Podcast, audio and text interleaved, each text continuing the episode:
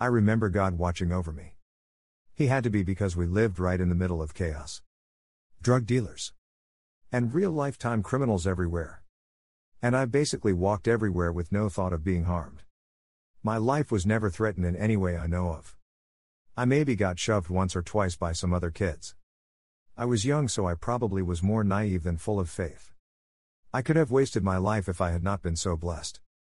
I confess looking back, I should have been terrified every day. And horrified every night. But I never was. Any moment a bullet could have whizzed through my bedroom from some random thug or drug dealer. They say that drugs and guns are the big problem. Mental health might be the real killer. I say this because I grew up in the middle of an environment that seemed to be formed for me not to survive. And if it wasn't for God blessing me with a strong mother and a strong mind, I wouldn't be alive.